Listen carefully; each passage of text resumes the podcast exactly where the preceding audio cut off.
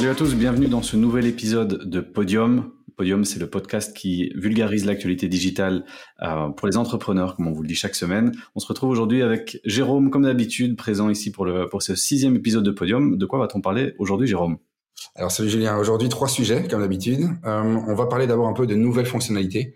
Euh, d'abord dans Instagram, avec des posts collaboratifs. et puis après, au niveau des campagnes Facebook, avec ce qu'on appelle le Advantage Plus peut-être déjà vu passer ou pas encore, mais euh, en tout cas, on vous le décrypte. Et le dernier, c'est au niveau des posts et de l'optimisation des posts pour les gens qui les voient, euh, plutôt que pour les gens qui, euh, cliquent dessus. On y reviendra. Ça sera le troisième sujet du jour. Exactement. Eh bien, écoute, partons sur le, sur le premier sujet alors, qu'on a vu passer sur le blog du modérateur. Comment créer un post en mode collaboration sur Instagram et qu'est-ce que ça veut dire? Oui, alors vous l'avez peut-être déjà vu hein, dans, dans votre fil d'actualité Instagram. Euh, c'est nouveau depuis quelques semaines, euh, je dirais quelques mois, mais pas beaucoup plus que ça. Euh, ça vous donne en tout cas la possibilité d'avoir votre post qui s'affiche dans votre compte Instagram, dans le fil d'actualité, et sur le fil d'actualité d'un autre compte que vous avez tagué, identifié. Euh, et donc pour que le poste apparaisse des deux côtés, bah, il faut que le collaborateur, donc le poste collaboratif, soit accepté de l'autre côté. À partir du moment où c'est le cas, ça arrive des deux côtés, dans le vôtre et dans celui de, la personne invitée ou collaboratrice.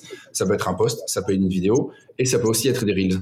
Euh, donc c'est pas mal quand on sait un petit peu l'impact euh, qu'ont les reels pour le moment euh, en termes de reach, en termes de visibilité. ben voilà, ça permet d'augmenter votre visibilité naturelle plutôt que de garder uniquement votre visibilité auprès de vos abonnés, d'aller vous inscrire un petit peu à l'instar des influenceurs, sauf que c'est de l'influence, mais en tout cas à un autre niveau, d'aller vous inscrire dans un autre fil d'actualité, toucher une autre communauté pour laquelle ben voilà, ça peut faire sens d'avoir effectivement ce contenu de la marque A qui arrive dans le contenu de la personne ou d'une autre entreprise euh, ici sur Instagram. Donc voilà, c'est une petite nouveauté. Euh, c'est vrai que d'habitude, on a plutôt euh, tendance à vous montrer des choses un peu plus un peu plus consistantes, un peu plus un peu plus larges. mais sinon, c'est relativement intéressant. Je sais pas ce que tu en penses toi, Julien, mais de nouveau pour toucher des nouvelles communautés sans forcément devoir payer. Bah, je trouve ça une, une optimisation qui est intéressante, en tout cas au niveau des fonctionnalités d'Instagram. Ouais, c'est pas mal du tout. Écoute, on avait déjà des marques qui le, qui le faisaient en quelque sorte en faisant par exemple des concours croisés ou des posts partagés sur plusieurs pages. Et effectivement, c'était pas toujours simple puisqu'il fallait, euh, il fallait scaler entre les différentes marques qui participaient à l'action et se dire voilà, mardi à 11h, on publie tous en même temps, on se tag correctement dans l'image, on publie au même moment et sur ah, moi je fais story, moi je fais reel. C'était pas toujours facile. Tandis que maintenant, avec ce nouveau mode, euh, mode collaboratif, ça permet ben voilà, d'un clic de publier le même contenu avec le, même tagging, le même copy directement sur toutes les pages. Donc ça simplifie vraiment, euh, vraiment ça. Et nous, c'est ce qu'on conseille toujours dans les médias mix de faire. C'est vraiment un, atout qui est euh, très intéressant dans la boîte d'un marketeur, c'est d'utiliser des audiences de, de marques partenaires qui ont à peu près les mêmes audiences euh, que vous et de faire justement voilà des concours croisés c'est-à-dire, vous, vous, par exemple, offrez un produit ou un service, euh, l'autre marque offre un produit ou un service, et ça vous permet justement d'aller vous toucher l'audience de, l'autre marque et de l'autre marque de toucher votre audience. Et donc, c'est un truc qu'on a vu fonctionne très très bien euh, pour aller toucher des, des, marques. Et voilà, maintenant, c'est simplifié directement par Instagram. Voilà, ça fait ça fait des, années que les gens le font, et maintenant, voilà, ils mettent l'outil en place pour simplifier tout cela. Donc, c'est vraiment c'est vraiment un outil qui est le bienvenu. Je sais pas ce que toi t'en penses de, de ces concours croisés, de ce contenu partagé ça peut pas faire de mal. Euh, L'idée, c'est toujours ça, c'est toujours d'augmenter ta visibilité plutôt que de parler tout le temps à ta communauté, euh, ben d'aller parler à d'autres personnes qui peuvent être intéressées, qui peuvent être sensibles à ton contenu, euh, qui le savaient peut-être pas forcément que ta marque existe. Hein, c'est toujours euh, toujours le cas en disant ok, mais tout le monde me connaît. Ben non, c'est pas le cas. Il y a des gens qui te connaissent pas vraiment. Par contre, euh, tu as d'autres personnes qui sont peut-être expertes sur le même sujet que ta marque, euh, qui seraient potentiellement intéressées par ce contenu. Et donc ici dedans voilà, c'est une autre manière de faire. Euh, et on le voit, Instagram continue à être hyper actif, hyper dynamique au niveau des nouvelles fonctionnalités. Euh, il y a d'autres choses qui vont arriver, on en parlera dans les semaines qui viennent. Euh, et donc, comme vous parlez d'Adam Mosseri la semaine dernière, je vous conseille toujours d'aller regarder son compte. il a encore balancé deux trois informations cette semaine. Ça continue et ça vous montre vraiment le côté itératif, dynamique d'Instagram, beaucoup plus que la maison mère que, que Facebook, qui a proposé les Reels. On en avait parlé la semaine dernière mais qui est beaucoup moins dans les petits, euh, les petits gimmicks, j'ai entre guillemets, pour les marques. Euh, donc Instagram est vraiment hyper actif, hyper dynamique sur le sujet. Top, top, top. Eh bien, écoute, ça nous permet d'embrayer sur le second sujet. Ici, on parlait de partage organique de posts et de, collaboration. Si on a besoin d'aller plus loin et de faire des publicités, euh, il y a ce nouvel article de John Loomer qui est sorti, Advantage Plus. Est-ce que tu peux nous en dire un peu plus? Oui. Alors, euh, ici, ben, l'avantage en suivant quelqu'un comme John Loomer, où on avait parlé aussi de Bram van der Halen au tout début, c'est que vous êtes au courant de nouvelles choses qui sont peut-être même pas arrivées dans votre business manager. Alors ici, j'ai déjà eu le cas. on travaille pour pas mal de marques, donc on a accès à différents business managers. de temps en temps, vous avez beau avoir les mêmes paramètres, la même connexion Internet, la même adresse IP, deux business managers vont avoir des fonctionnalités différentes. Où un va avoir déjà un rollout avec de nouvelles fonctionnalités, l'autre ne, sera pas encore dedans. Euh, et donc ici, ce que propose John Loomer, euh, ce qu'a montré John Loomer, ce qu'il a, ce qu'il a spoté, c'est ce qu'on appelle le Advantage Plus. Alors, en quoi ça consiste? Euh, C'est une manière simplifiée de faire des campagnes de conversion. on l'avait vu précédemment. Ici, on était plus dans un déséquilibre entre la technique et la création, où la création prenait le pas un petit peu sur la technique. Bah ici, c'est une nouvelle manière pour Facebook, pour Meta, euh, d'essayer de convertir un maximum de personnes dans des campagnes en leur disant c'est pas compliqué de faire la publicité sur Facebook. Euh, vous n'avez pas besoin de vous entourer spécialement d'experts pour faire les choses. On a une version simplifiée, Advantage Plus, qui va faire les choses pour vous. Vous allez pouvoir euh, cliquer sur des campagnes de vente, des campagnes vraiment de conversion, et automatiquement, nous, Facebook, on va vous proposer des paramètres, que ce soit au niveau euh, des créations, donc des dynamiques créatives, ils vont le mettre par défaut. Au niveau du ciblage, ils vont mettre des choses par défaut. Euh, donc, vous pouvez modifier certains paramètres. Mais en tout cas, ici, dans la volonté de Facebook, c'est vraiment de se dire, on connaît le marché, euh, on sait comment ça fonctionne, faites-nous confiance. ça va, on va faire les choses pour vous. Un petit peu la même chose que le principe de liquidité on a peut-être déjà parlé dans les, épisodes précédents, euh, plutôt que de faire des audiences hyper compliquées en mettant euh, quatre audiences différentes, en mettant trois contenus différents, en se creusant la tête, en faisant un Excel de dingue avant de faire vos campagnes, bah, ici, dans, on rationalise, on choisit un objectif. Facebook vous dit, laisse-moi faire, euh, c'est moi qui prends le volant, mais donne-moi juste un petit peu d'informations et je vais optimiser les campagnes pour toi. Je te propose déjà des choses qui pourraient bien fonctionner. donc voilà, c'est un petit peu la conclusion de John, euh, de John Loomer au final, c'est que pour des personnes qui ont l'habitude de faire des campagnes, ça va pas révolutionner la, la donne. Euh, c'est pas euh, c'est pas de la fonctionnalité de dingue. Par contre, pour des gens euh, qui faisaient déjà un petit peu de temps en temps des campagnes, mais qui avaient plus l'habitude de faire des campagnes de notoriété ou d'engagement ou des campagnes de trafic simple, euh, ici dedans, ça peut être une valeur ajoutée en disant voilà, il manque le dernier step dans mes campagnes. Je sais pas trop comment faire.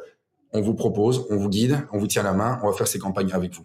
Euh, je ne sais pas ce que tu en penses, si tu vois la même chose au niveau de Google. Est-ce qu'on a une, simplification ou une aide euh, qui arrive de plus en plus dans les campagnes?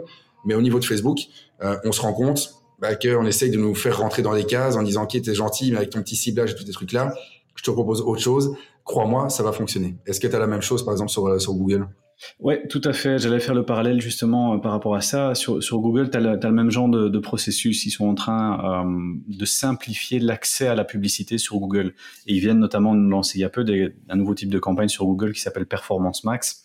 On pourra en parler dans un autre épisode qui a pour but aussi de simplifier l'accès à Google Ads, puisque dans Google Ads, comme dans Facebook, vous pouvez faire plein de choses. Vous pouvez faire de la vidéo, vous pouvez faire du display, vous pouvez faire du texte, vous pouvez faire du shopping, et c'est pas toujours évident de s'y retrouver en Google Ads. Et ici, le Performance Max, c'est un peu comme ici, tu, tu me décris le Advantage Plus de Facebook, c'est-à-dire qu'on va donner quelques intérêts, on va essayer d'expliquer un peu à Google ce que notre audience recherche, et on va lui donner quelques assets, quelques créas, quelques vidéos, et alors Google va aller les distribuer un peu sur toutes ces plateformes, YouTube, Shopping, Search et Display. Donc c'est un, un, peu la même, un peu la même idée ici, c'est laisser faire l'algorithme, donner-lui de la data, donner-lui quelques assets créatifs, et l'algorithme va se charger du reste. Donc c'est euh, c'est utile comme pour Facebook ici, comme tu le mentionnes, hein, si, si vous faites pas beaucoup de campagnes et vous, vous souhaitiez simplifier la gestion de ces campagnes, eh bien, vous pouvez tester ce genre de campagne.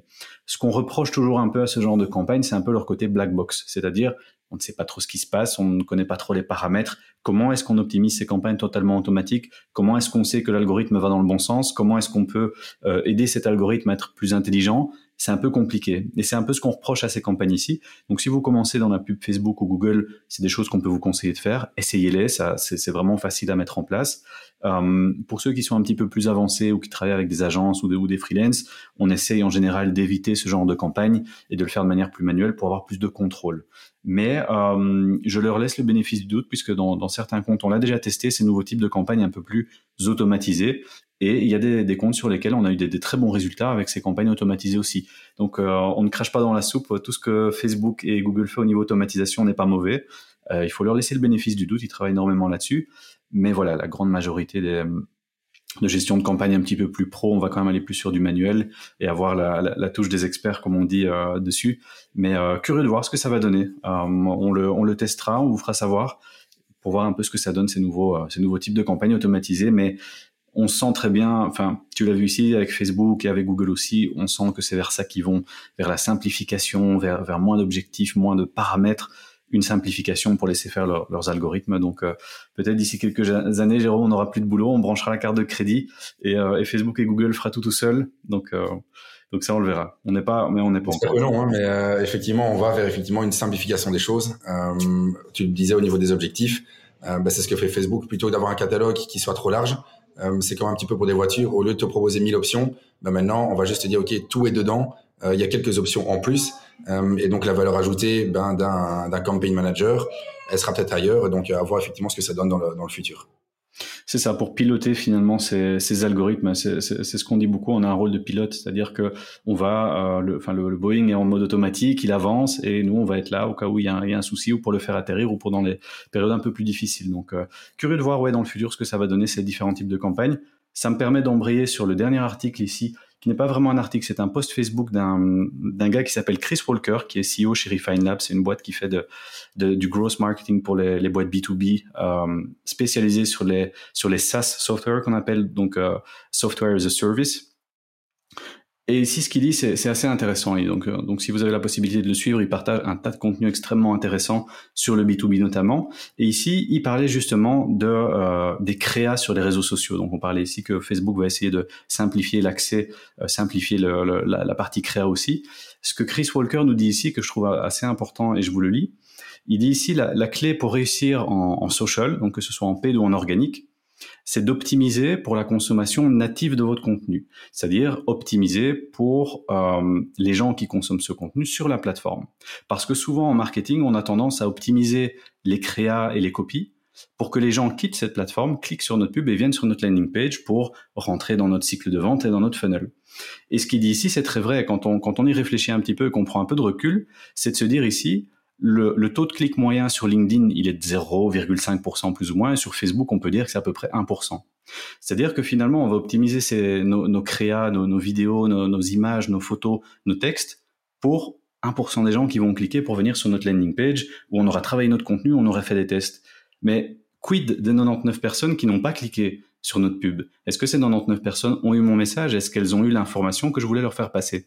Et donc, ce qu'il conseille ici dans son poste, et je trouve vraiment extrêmement intéressant, c'est plutôt que d'optimiser pour, pour un taux de clic, pour avoir des gens sur votre landing page, eh bien, pensez à optimiser votre créa pour que les gens qui ne vont pas cliquer aient quand même cette information. Produisez du contenu pour qu'il soit consommable sur la plateforme sans nécessairement cliquer.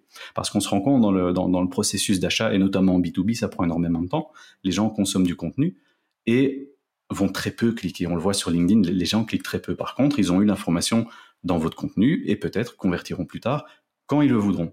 Et donc je trouvais ça extrêmement intéressant ici. Euh, c'est vrai que on optimise toujours au clic, au clic, à la performance, à amener des gens qui vont convertir mais est-ce qu'on optimise réellement pour les gens qui vont simplement voir ce contenu? Donc je sais pas ce que tu en penses toi Jérôme, qui est plus dans le dans le social que moi. Qu'est-ce que tu penses de ce euh, de ce postulat que prend Chris Walker ici? De nouveau, c'est un peu euh, comme l'article qu'on avait juste avant. Euh, c'est des choses qui peuvent être un petit peu déstabilisantes. ce que tu attends d'une campagne de trafic, bah, c'est que les gens cliquent. et donc, ce que tu vas mesurer, si moi je dois le mesurer de manière basique, quand je fais un reporting à un client, c'est le nombre de clics, c'est le coût par clic, c'est le click-through rate, ce genre de choses. Euh, je le regarder de manière très performance et moins consommation de contenu. Euh, ce que toi, tu vas faire aussi dans tes campagnes de Google Ads. Euh, donc, toi, c'est très compliqué de se dire, ben voilà, à partir du moment où on a peu de clics, euh, est-ce qu'on peut dire que la campagne a quand même été un succès? Est-ce que les gens ont consommé du contenu? Est-ce que l'enjeu était finalement d'amener les gens vers le site? Ou est-ce que les gens devaient d'abord consommer du contenu? T'en parles ici au niveau du B2B. Euh, on l'a déjà vu pour certains clients sur lesquels on a bossé ensemble. Ben, avant qu'un client prenne sa décision finale, euh, c'est pas juste le clic, c'est pas juste la vidéo qu'il va regarder, ça prend du temps et ça prend des mois. Euh, c'est pas aussi direct que dans du B2C. Euh, les choses sont beaucoup plus complexes ici dedans. On va plus être dans de la recommandation, de la visibilité des choses. Et donc de temps en temps, effectivement, ce que tu racontes est intéressant. Et de nouveau, c'est toujours des, des états d'esprit et des, des, choses à tester. De dire ce qui moi va m'intéresser, c'est vraiment que les gens aient consommé mon contenu, que les gens aient cliqué, ils cliqueront à un moment ou à un autre. Ils avont peut-être par d'autres manières, par d'autres moyens. Euh, et donc, de nouveau, un piège, euh, je veux dire un piège ou un, un, écueil qu'il faudrait éviter, c'est de considérer que chaque channels, chaque manière de faire la communication se suffit à elle-même. Euh, on sait très bien que les gens vont arriver peut-être un mois après, deux mois après, via du search en direct. Euh, ils ont vu la publicité, mais ils n'auront pas cliqué. Pour autant, est-ce que c'est est-ce que un drame en soi? Euh, Donc ça pose la question, et c'est effectivement des stratégies de, de contenu, des stratégies de, de, mix qui rentrent ici dedans et qui sont pas évidentes, surtout quand on doit faire des reports à des clients. On dire ok, bah, est-ce que ça a fonctionné? Euh, non, effectivement, la campagne de clic a pas a pas performé de dingue. Euh, et donc voilà, il y a, y a d'autres manières de mesurer les choses après coup avec euh, X temps, mais on pourra pas l'attribuer directement aux réseaux sociaux. Donc, et tu, tu, viens de, tu viens de mentionner le bon mot attribuer, et c'est ce que Chris met ici dans son article et, que, et qui est extrêmement vrai. C'est-à-dire, il met ici les, les, les marketeurs en B2B ont, ont adapté leur stratégie en social basée sur ce qu'on faisait en, en Google avant. C'est-à-dire, on va optimiser les annonces Google pour avoir un maximum euh, un, taux de clic maximum sur nos annonces pour amener un maximum de trafic. Et les, et les marketeurs en B2B, on, on fait la même chose en social, c'est-à-dire on va optimiser pour avoir un maximum de clics. Et maintenant, comme tu disais, au niveau de l'attribution, c'est-à-dire que les, marketeurs se retrouvent pieds et poings liés puisque euh, ils doivent absolument prouver maintenant, après chaque campagne, après chaque semaine, après chaque mois, après chaque dépense, que cette campagne qu'ils ont fait, on généré des clics, on généré des leads, on généré du trafic sur le site. Et non plus se dire, voilà, est-ce que les personnes mes cibles potentielles en tant que client, est-ce qu'ils ont consommé mon contenu? Non, c'est plus ça qu'on regarde. On se dit voilà, je vais juste regarder ceux qui ont cliqué, qui sont venus sur mon site, qui ont téléchargé mon PDF. Et donc finalement, les, marketeurs se retrouvent pieds poings liés. Et c'est tellement venu dans la norme maintenant de se dire en digital, on peut tout mesurer. Quand on fait une campagne, eh bien c'est pour amener du trafic et c'est pour amener des conversions tout de suite. Que maintenant, les, les dirigeants d'entreprise, les dirigeants même de petites marques ou de PME s'attendent. Voilà, on va mettre 100 euros en Facebook. Je veux voir demain qu'on me prouve que ces 100 euros m'ont ramené des clients.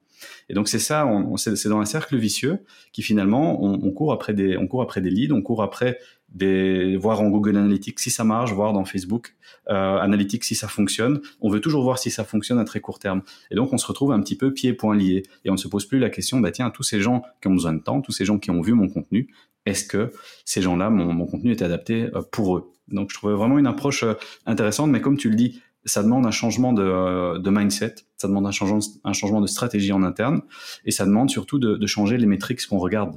Euh, comment est-ce qu'on va définir qu'une campagne ou qu'une action a fonctionné Est-ce que ça va être le taux de clic ou le nombre de clics ou le nombre de personnes qui ont téléchargé le PDF Ou est-ce que ça va être le nombre de personnes qui vont vous envoyer des messages dans les trois mois suivants en disant Ah ben tiens, j'ai vu ta pièce de contenu, c'est vrai que c'était intéressant. Et on peut le dire, euh, c'est exactement ce qu'on est en train de faire ici avec le podcast. Pour ceux qui nous regardent assidûment, on découpe des petits morceaux qu'on publie sur différents réseaux. Ben, on le voit, hein, ici on en a encore discuté, on a trois pauvres clics sur certaines vidéos.